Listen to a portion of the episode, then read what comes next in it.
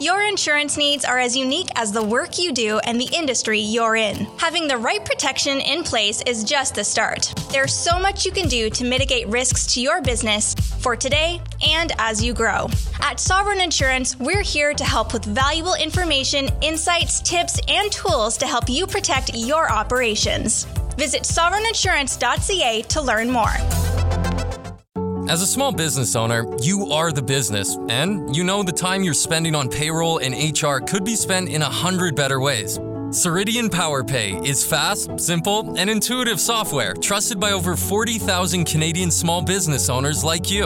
Automate your HR and payroll processes, keep track of compliance, and pay your people from your desktop or mobile phone. Free up time to focus on what really matters when it comes to your business and get back to doing what you love with Ceridian PowerPay.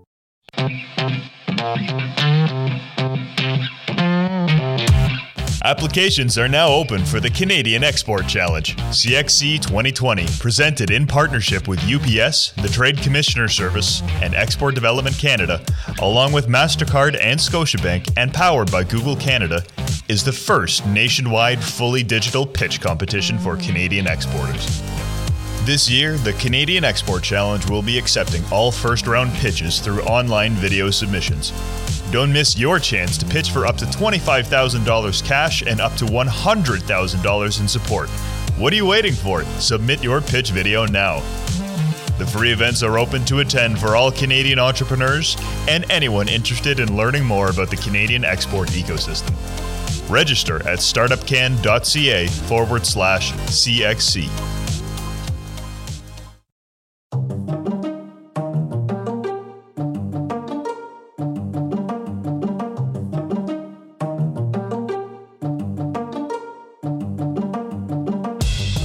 Welcome to the Startup Canada podcast, a weekly show serving Canada's entrepreneurship community. I'm your host, Rick Spence, business journalist, editor, public speaker, and entrepreneur. After 15 years as the national entrepreneurship columnist at the National Post, and as the former editor and publisher of Profit, the magazine for Canadian entrepreneurs, I've learned what makes Canadian startups special, scalable, and successful. On this show, we connect you with Canada's most innovative and entrepreneurial leaders and changemakers. You'll meet the people driving the entrepreneurial movement, and we'll share their first person adventure stories and their tips, hacks, and best advice for running startup and growth companies. The Startup Canada podcast is a production of Startup Canada, the national rallying community for Canada's 3.5 million entrepreneurs. Don't forget to subscribe to this show on iTunes, SoundCloud, Spotify, Stitcher, or anywhere else you listen to your podcasts.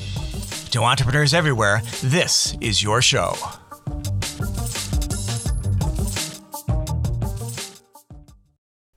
Ladies and gentlemen, entrepreneurs from coast to coast to coast, welcome to the Startup Canada podcast. On the show today, we're thrilled to have Kevin Smith, Chief Story Architect at thestoryarchitect.com in Toronto. In his career in sales, marketing, entrepreneurship, and politics, Kevin has done more than 10,000 pitches. As a chief story architect, he helps startups, small businesses, and social enterprises unleash their stories to secure customers and investors by helping them understand their core customer story and then helping them get their story to market. His services include branding, messaging, marketing strategy, social media marketing, presentation and pitch design, sales coaching, and business development. Kevin is also an educational workshop facilitator at Mars, a volunteer advisor at the RIC Center, Humber Launch, and UTM iCube, as well as a frequent speaker at small business enterprise centers. He previously worked at Dell for 14 plus years in enterprise sales and marketing and is the author of the upcoming book, The Pitch Lab. Welcome to the show, Kevin. Thank you. And uh, it's good to good to chat with you again. Off the top, my first question is always what kind of ideas are we going to share today that are going to be of immense interest to entrepreneurs and give them a reason to stick with this podcast all the way to the end? Yeah, so there's there's three things that we're going to I think we're going to talk about today. And the most important is how to pitch anything persuasively. So anybody can pitch, but the idea is how do we make that pitch uh, persuasive and effective? Uh, as a part of that, yeah, we're going to talk about capturing attention and why that's so vital uh, to the effectiveness of a pitch. And then, uh, because my, my company name is called The Story Architect, uh, I want to talk about why story is so effective. So that sounds tremendously interesting. As a as a journalist, I'm certainly interested in how you communicate clearly and authentically, how you get noticed, and how you create impact. So, uh, congrats on mastering these uh, the, the, the, these these approaches, and we're going to try and dig down to all of them. But first of all, tell us a little bit about your uh, journey from working at Dell to becoming an entrepreneur. Did you always know you wanted to do something like that? I need to kind of go a little bit further back in time. And I'll, I'll go right back to high school uh, because high school was kind of where that entrepreneurial bug first hit me. And you know, initially, I was that high school student that had a different career aspiration. You know, every year. One year, I wanted to be a mechanic. The next year, I wanted to be a lawyer. Uh, after that, I wanted to be an actor. Uh, but at one point, I got kind of interested in entrepreneurship, and you know, that kind of really stuck with me. And at the time, you know, we had some entrepreneurship classes that were they were okay, but they didn't really teach a lot of how to start a business. And then I went to Ryerson. Uh, Ryerson in '94 uh, started with an entrepreneurial and management program. Uh, so I took that for a couple of years, and the, the problem there is they taught really good business courses, but at the time they didn't really teach, you know, what we teach today, which is you know kind of startup theory and how to start a business, and that's really what I was kind of craving, and so I didn't really get what I needed then, and then I went and got a job. I got another job. I got a job at Dell. Uh, I got into sales. I became a technical sales rep. Uh, I then got promoted to a, a, brand manager. I was a brand manager for servers, and I kept getting promoted. And you know, at one point, I was like, okay, I'm, I'm getting promoted, but I'm not really moving on this, you know, start a business thing.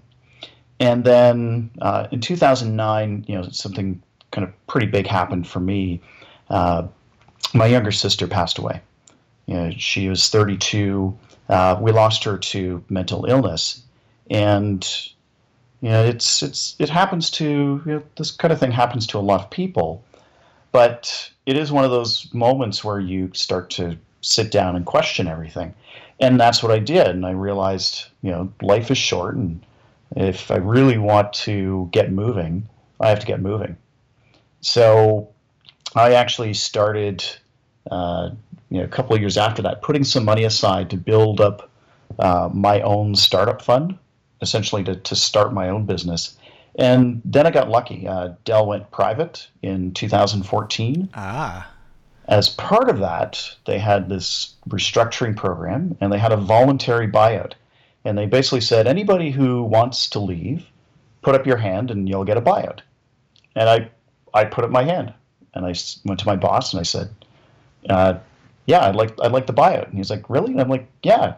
He's like, what are you going to do? I'm like, I'm starting my own company. Well, what's it going to do? I don't know. but I want to do my own thing, and so I kind of took the leap in uh, in February of 2014. That was uh, six years ago. How did you get the idea that you wanted to become a story architect, and did you have to go to school for seven years? no, that was uh, it was a little bit accidental uh, and I'll I'll kind of tell a bit of a story around um, how I came up with a bit of a process around pitching.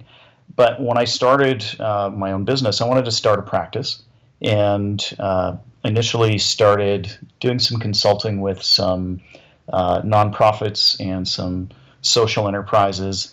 And at the time, uh, that's where I thought the, the, the practice was going to go. And I called my company Impact Assured Business Services, which was, uh, frankly, was a little bit of a ho hum name, and it, it got that kind of reaction. That's the most generic name I've ever heard. So that's good. that's yeah. interesting. Yes. But at the time, I when I, I gave myself a title because I had to print out business cards, and I said I don't want to be president. What do I want to be?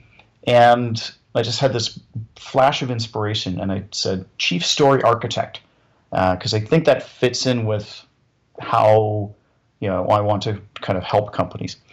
And I'd go to these kind of business events and I'd hand out my business card, and people would look at the, the business name, and yeah, you'd get that ho hum reaction that's pretty generic. But they'd look at the title and they'd go, "Oh my God, that's so cool! What, like, tell me more." And I got this reaction enough that it was like, I think there's a spark there. And I tested, uh, I changed the company name to the Story Architect and then kind of retested that. And that really resonated with people. Yeah, and it's, it's, it's wildly effective in terms of uh, either communicating what I do or at least getting somebody interested in learning more about what I do. That's that's that's interesting. The other thing that I'm sure it did is allow you to raise your fees because suddenly you're not just selling stories or consulting advice. Suddenly you're helping to build a platform for them to communicate with.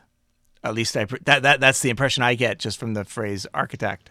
Yeah, and I, I like to say that what I what I do is I help people do the uh, the tech to human translation. You know, my I like to say that my superpower is taking things that are really complex and making them really simple and really easy to understand. Um, and there is value in that. You know, a lot of the, the companies I work with are either tech companies or tech startups, and I end up working with founders who are really passionate about their product. You know, they know it inside and out, and you know they get so in depth into it that it becomes hard for them to, you know, really explain it to somebody else without a lot of jargon or technical speak. Yeah. So having someone come out and kind of look at it from the outside and say, "This is what it means to this person," you know, is really helpful. So, uh, what is what does Story Architect look like now? Is it an organization? Does it have employees? Is it just you? What's it look like? Uh, it's still it's still just me. I have uh, subcontractors that uh, and some partners that work with me. So you know, as as I get you know busy periods, I bring in other people to help out, uh, and sometimes that's people who do some of the same kind of level of story architecting that I do.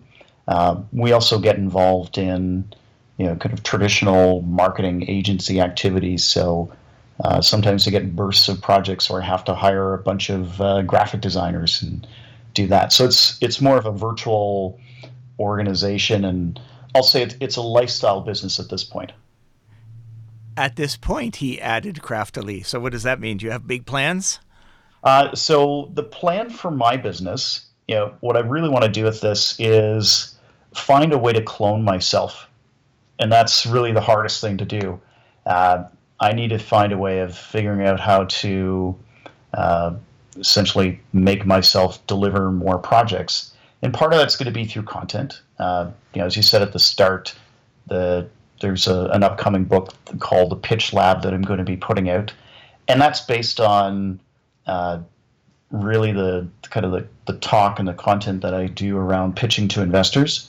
Uh, I've got a pretty unique process around that, and over the t- over the years, I found it's it's really valuable to people, and it's you know very easy to help them understand it. So I figured the best way of scaling that is through some kind of content. Um, and then once I hit that, then I'm still entrepreneurial. Every week I have a new idea for a business, and so at some point I'm going to start working on some of these other projects. Now we got to just specify our terms here. Entrepreneurial doesn't mean you have lots of ideas for a business. It means that you can pick one and sit down and do it. So you're doing it. So I have no doubt that you are an entrepreneur. But uh, yeah, just coming up with ideas isn't the least bit entrepreneurial. We all come up with ideas all the time, and most of us never act on it. Yeah, the easiest, the ideas are the easiest thing to do. Yeah, it's, and you're right. It is picking one, which I've picked, which I've picked one and it's figuring out the you know all the things that we learned through the lean startup and all the other startup methodologies of let's do some customer validation and let's build a minimum viable product. So i'm actually in the stage of that right now. Okay very interesting.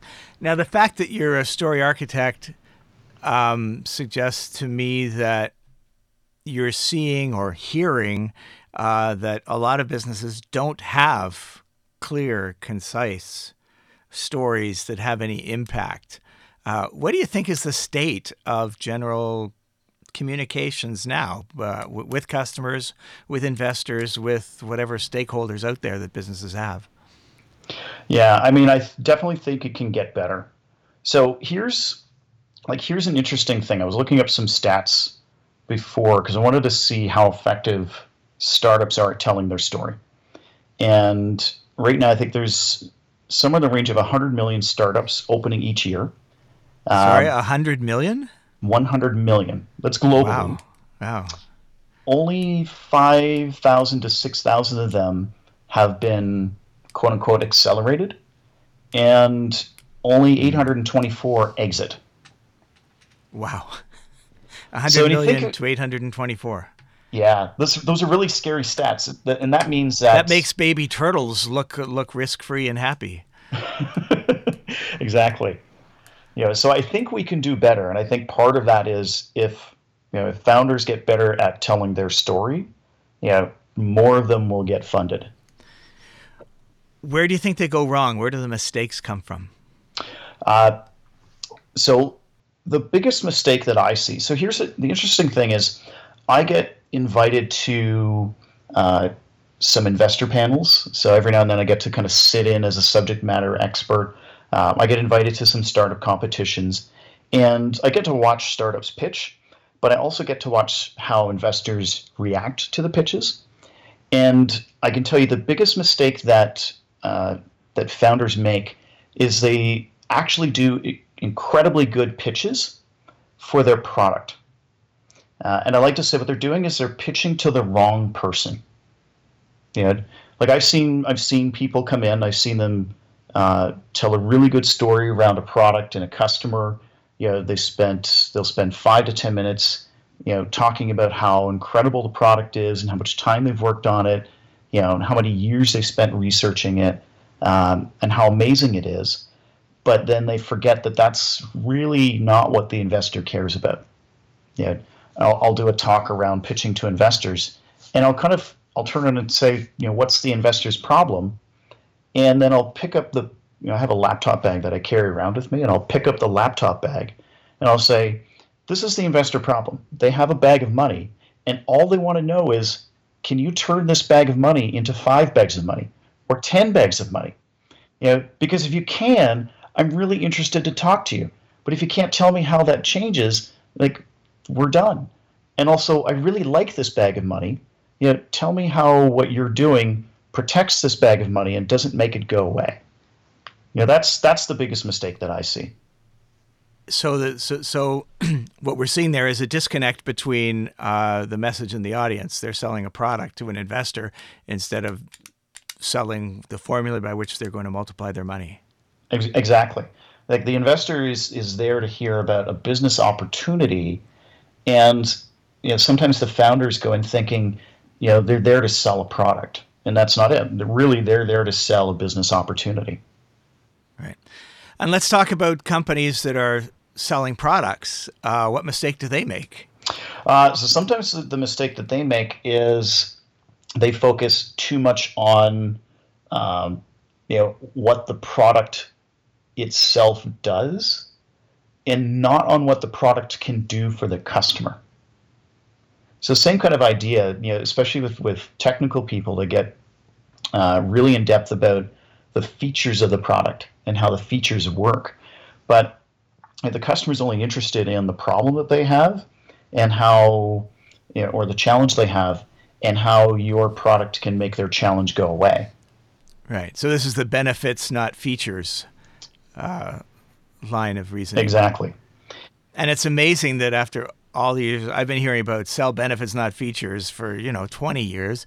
And yet people are still not getting that message.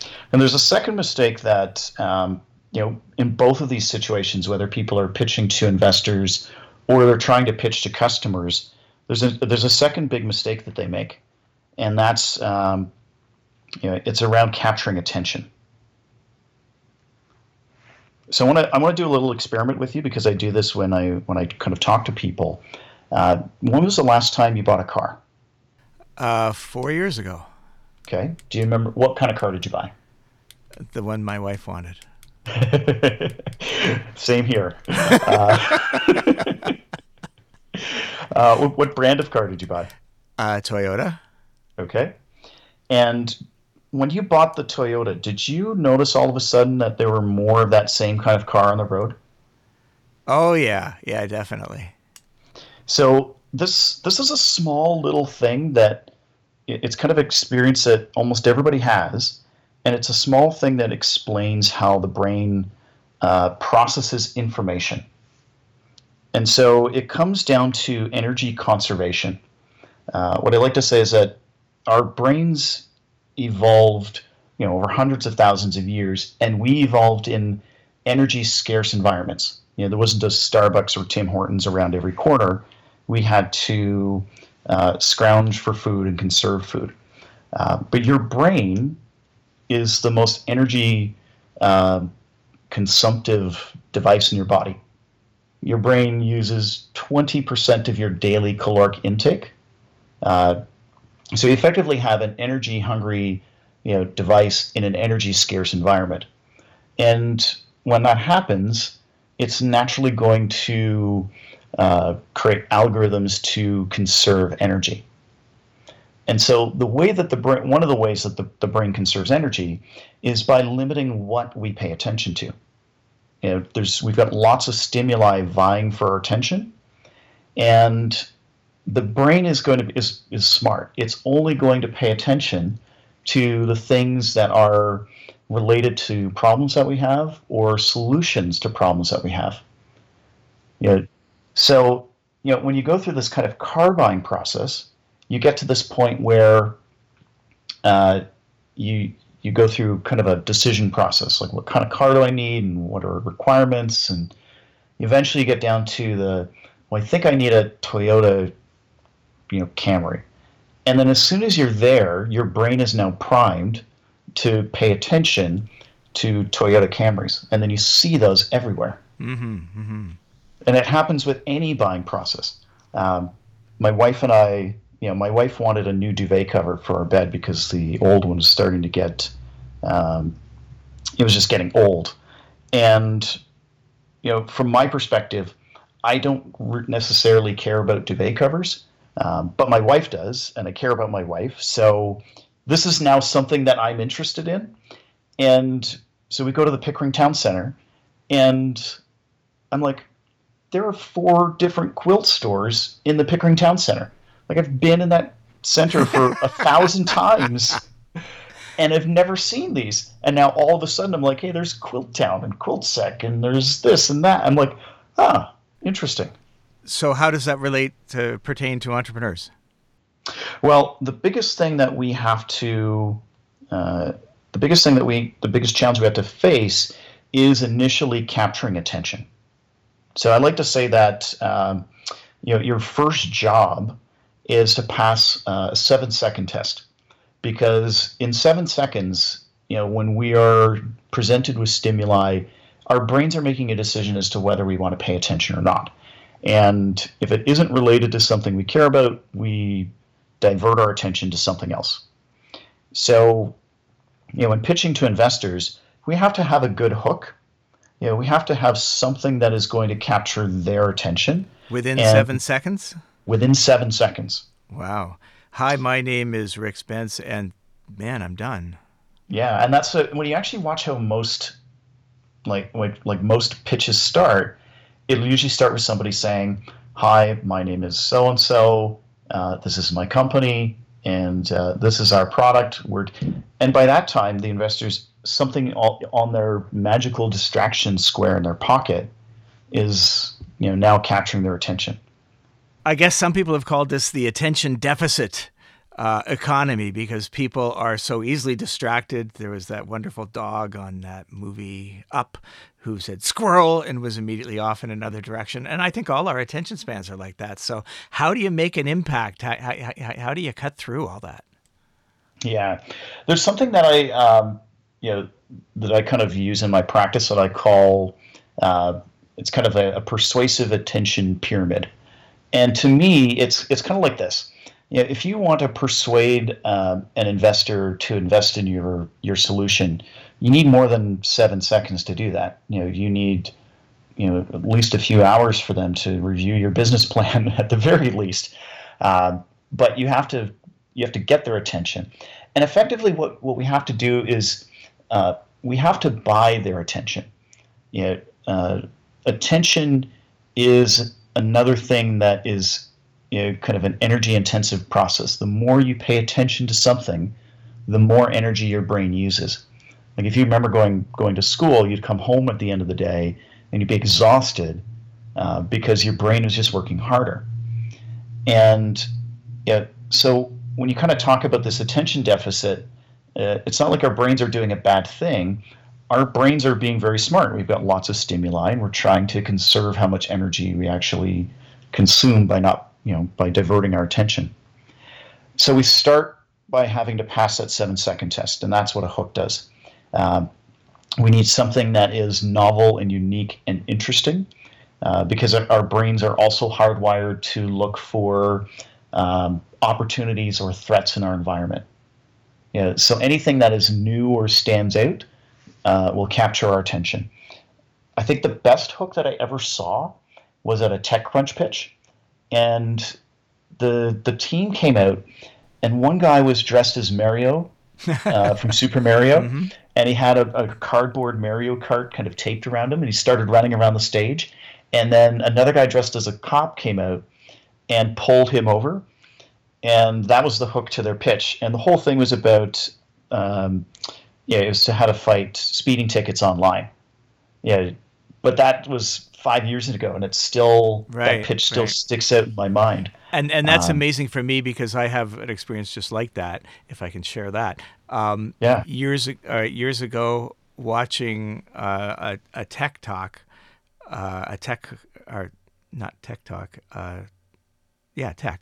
Um, it was an official TED conference, and Jamie Oliver, the uh, chef TV personality, was talking about uh, the danger of, uh, of, of bad nutrition for children, and he brought a wheelbarrow out on stage with him, and he got talking about nutrition and children's health, et cetera, and the bad food that we eat, and we, everyone wondered why has he got a wheelbarrow, and then at some point, when the moment when it was dramatically most uh, propitious, he turned over the wheelbarrow and spilled out 40 pounds of sugar onto the stage and said, This is how much sugar the average American consumes in a year. And like, I've never seen a better, more attention getting, more memorable uh, use of a prop than that. And years later, the only reason I remember that that talk is because he spilled the wheelbarrow. It's like uh, Bill Gates had a TED talk about malaria, and he had this little box uh, on a stand. And when he started his talk, he pulled uh, this cover off the box, and it was full of mosquitoes. And then he opened the box and he unleashed the mosquitoes on the audience. Oh my god! And it was it was enough of a, a, a you know a, a difference or you know a, a shocking start to a presentation that it made the news. Wow! And they all carried malaria. No, no, no. These he's like, fortunately, these mosquitoes are malaria free. Okay. But but he was probably talking about malaria, so that's what. And it definitely got people's attention. Yeah, that's it. Yeah. That's fantastic. So, how do we incorporate this type of insight into our daily life? I mean, no one wants to carry a wheelbarrow around uh, may not want to dress up like Mario or or trap a bunch of mosquitoes. So so so what's the best way to put an insight like this into action? I mean, you, you, you do have to have some kind of hook when you're starting a, a persuasive conversation. And it, that could be a pitch, or if you're just thinking about how you're building a website, you have to think about, um, you know, what's that first tagline that is going to be on your screen? And so you need to have something that is interesting or unique you know, it could be a, an interesting turn of phrase. It could be a shocking statistic. It could be a story. Story, you know, we'll talk about works really well, um, and that has to relate, you know, somehow to the the problem or challenge that your uh, your audience is going to be facing. You know, so if you do that, you can get past that kind of inattention barrier, and you buy seven seconds of attention, uh, or you, you you pass that and you buy thirty seconds of attention you know, after that 30 seconds, you know, you have to uh, provide some context so that whoever you're speaking to or whoever's reading your website knows why they're there uh, and their brain sees a potential answer to a, a, problem that they have and then you you you buy a bit more attention So now you might get three to five minutes of attention. And the same thing, as in that three to five minutes, you have to provide enough information that the person listening sees a continuing solution, wants to invest more time and, and mental energy. And so that's why I call it a pyramid. You're continuously buying increasing amounts of, of attention um, as you go through this. Right. That's very interesting. Um, so there's a sort of principle involved here of constantly needing to re-engage to attract their attention, and that gives you then the license to keep talking, essentially, to go deeper and deeper or higher, higher up the pyramid in your metaphor. Exactly. I mean, at some point, if you want somebody to spend an hour looking at a, a giant spreadsheet with your business plan, you know, they have to have you know bought into the idea that you know there's an opportunity there for them, and that and it takes time to build that. Right. How now the the on the the website it referred to 10,000 pitches. So is that the number that you've given as a as, the guy selling servers, or is that the number that you've worked with clients to try and uh, and perfect? It's uh, so those are the number of pitches that I've given, and I like to say that um, you know because I was in sales for a long time. Uh, I became a brand manager, and actually that was where uh, a lot of the kind of focus on pitching happened. Uh, I I spent a lot of time going to conferences and trade shows, and you know I'd spend time at the booth and I'd have to pitch our, our products to cus- to customers then or do the trade show talk. Uh, but increasingly, our account executives would pull me into these high pressure meetings with CIOs of big companies across Canada, and they'd say, "Well, okay, Kevin's going to uh, explain to you why you should be buying uh, all of your data center enterprise gear from us." And then they'd go sit in the corner with their BlackBerry, and I, I was like, "Oh, wait a minute! I'm the pitch guy. Like, I'm the guy who actually has to sell, you know, the CIO of this bank of why they have to buy from us." And you know, for me, I was like, I have to get a lot better at this. Uh, and the way my brain works, whenever I have a, a problem with something, I I dig into as much information as I can. So I think I literally read every book I could find on how to present. Uh, you know, I watched a bunch of different presentations. I took different courses, and for me, what I pulled out of it is I, I started to build a process of how to do a good pitch. Uh, I call that process the process PACES, and PACES stands for uh, problem, answer, credibility, evidence, and steps to take next. Sorry, um, so I, am a little slow here. Paces, so P A C E S. Problem, I've already forgotten the others. Analysis. Answer. Problem, answer. So, so it's kind of like uh, no one's going to listen to you unless you're talking about a problem that they have. That's why they're going to care. And if they, you know, they must believe that you have a problem that, or that they have a problem that you can solve. Uh, they also must believe that you have an answer to that problem. Uh, they have to believe that the answer is true. So you need to provide some evidence that the answer is true. Uh, but the most important part of it is actually credibility. You know, they have to they have to trust that you are capable of providing the answer to that uh, to that problem that they have.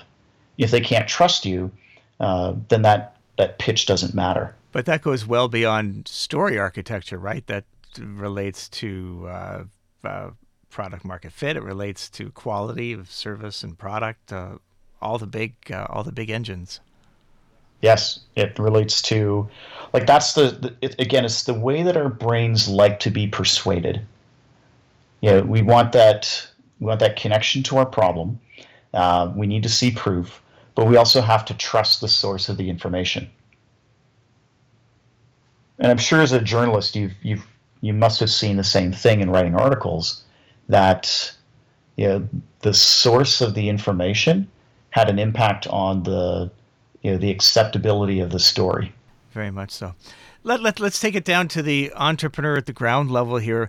Can you tell me about a project that you've done where you worked with an entrepreneur, whether selling to customers or to investors, and where you encountered a really, really bad message and where you were able to to fi- fix it? You don't have to tell us who they were, so that way you can tell us uh, the grisly details.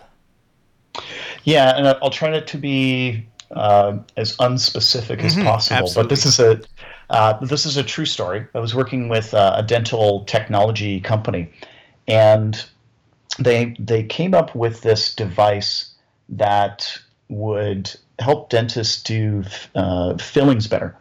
So we actually got to learn how fillings fail, which in itself is pretty interesting. Uh, basically, if you if you go to the dentist and you have a you know you have a cavity, they're going to put a filling in.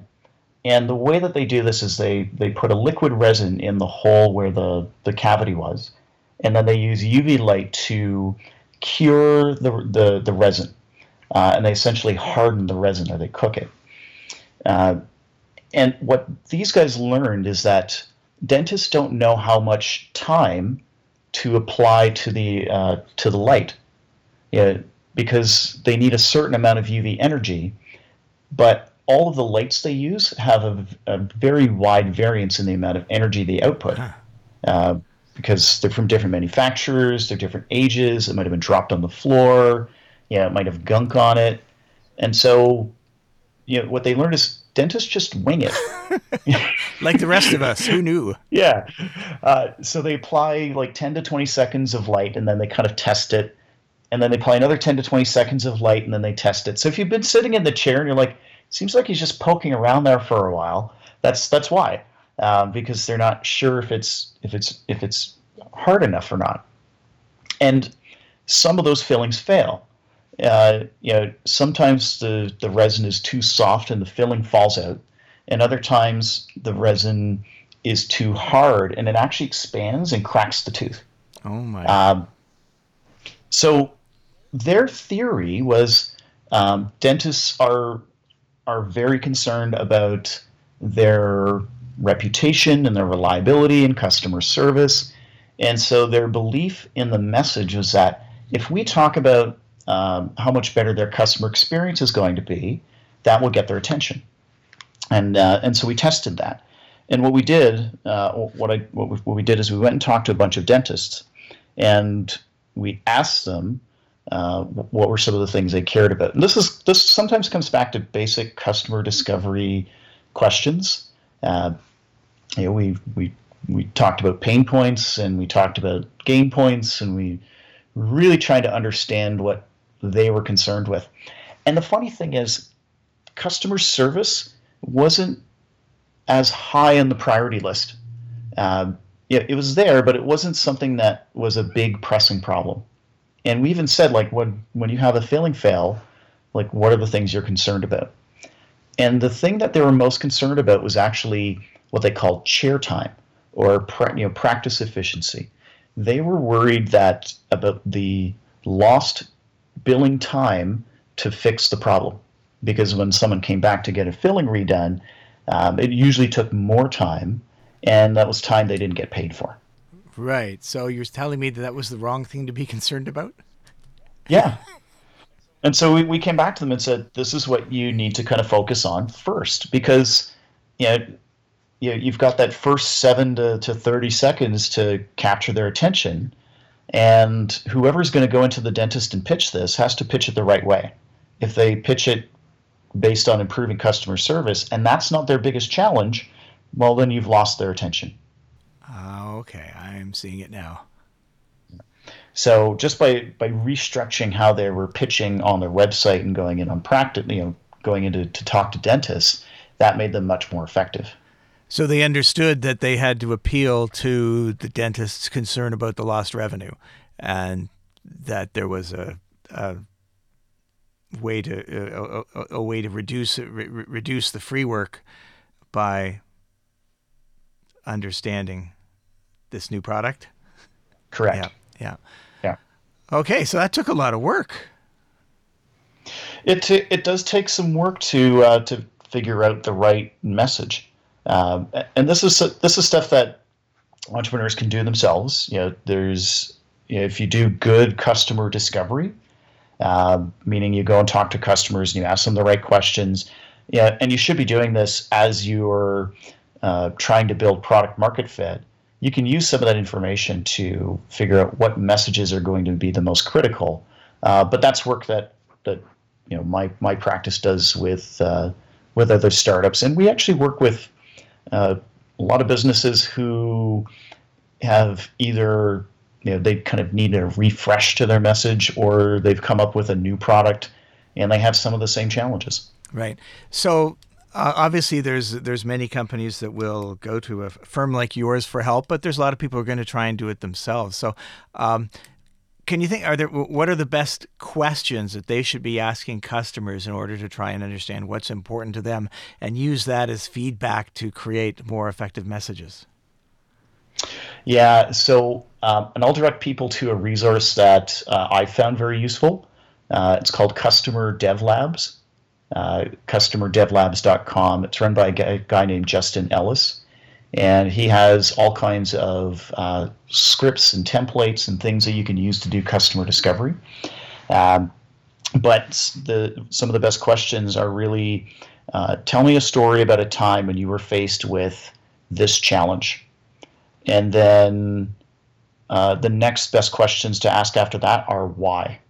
Uh, so asking why five times, you know, will start to uncover the the real challenge and pain points that customers have. Um, I like to ask what the impact of a pain point is. So how does that affect you? You know, so somebody's saying, well, yeah, we uh, you know we lose chair time. You know, we lose that that ability to to charge for revenue I would say, well, well, how does that impact you? Why does that matter?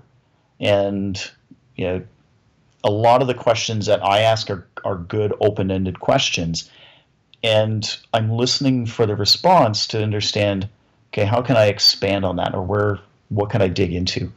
It takes a little bit of skill to to figure out really the right questions to get good information. Right. Now, is this a sort of a process that people should just engage in once in a while, or is it sort of a best practice that they learn to like explore these things all the time so they can constantly be getting feedback and constantly trying to upgrade their messaging i think this is uh, this is something that should be an ongoing an ongoing process like every customer interaction is an opportunity to learn from that customer yeah so if you're if you have the opportunity to talk to customers uh, you know it's always good to ask them uh, additional questions and learn more Right. So, uh, if people want to learn more from you, I guess they can wait for the the, the book. Um, but uh, you're also on Twitter, so you so, so you, you you give some pretty good advice there, either offering it yourself or retweeting it from others. And and to me, Twitter is a great way to to actually tap into people's minds. I call it mind reading, actually, that they, they can see what you're thinking about. And if they like the work you do, then, then that can be of immense help. Uh, any other ways that people can communicate with you and understand what you're up to and what you're thinking about next? Um, I spend I spend some time on LinkedIn, so that's uh, that's a good spot to connect with me.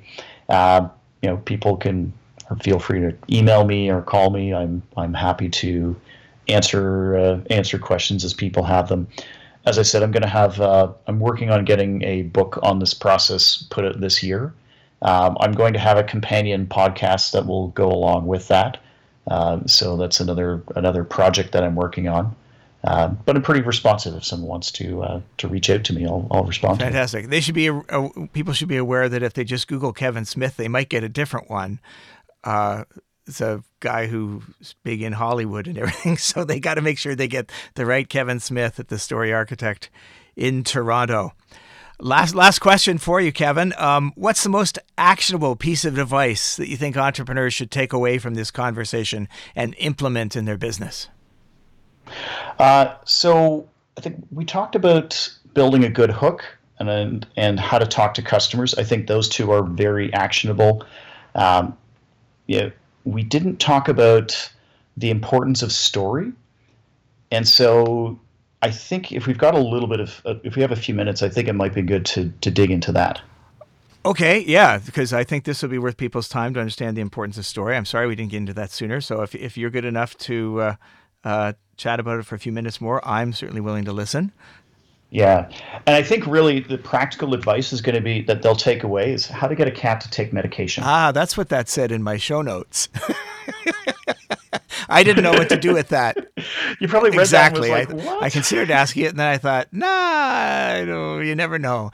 There's an old lawyer's uh, uh, aphorism that you never ask a question you don't know the answer to.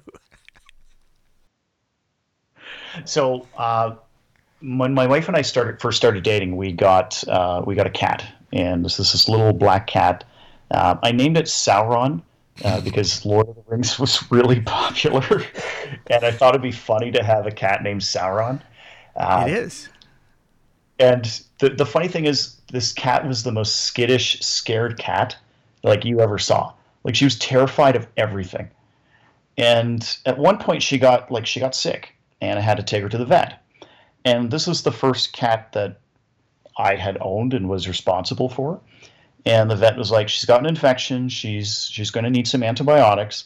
Uh, and he demonstrated how to get the cat to take antibiotics. He lifted the head back. He put the pill in the cat's mouth. He rubbed the cat's throat.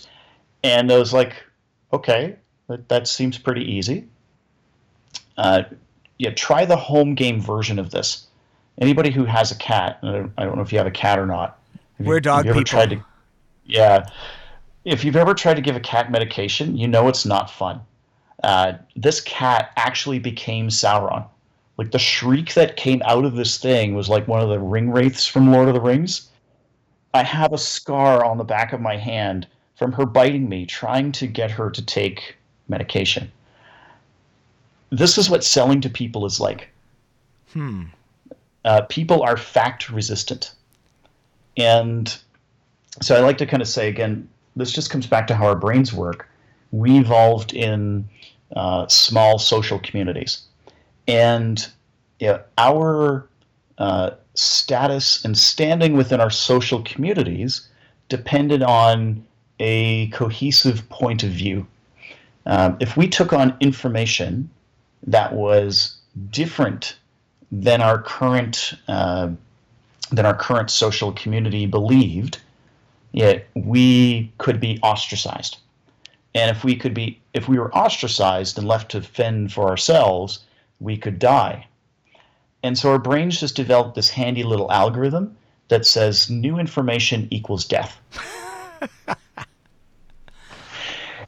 and so, like, I kind of see this. Yeah, if you watch people on LinkedIn or Twitter or Facebook and arguing with each other, they never change each other's minds. Yeah. Like, if you've ever seen anybody ever change each other's mind on Facebook? Yeah, it doesn't happen. It doesn't happen. And it's because we don't trust other people's facts. You know? Uh, so the question then becomes well, how do you get a cat to take medication?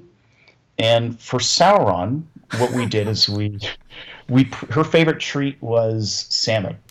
So we would put the pill in salmon and then we put it on the floor and she would gobble it up. Uh, this is what story does. So a good story uh, is a wrapper for the fact. You know, the brain really likes story. Mm. Uh, we like telling stories. We like hearing stories.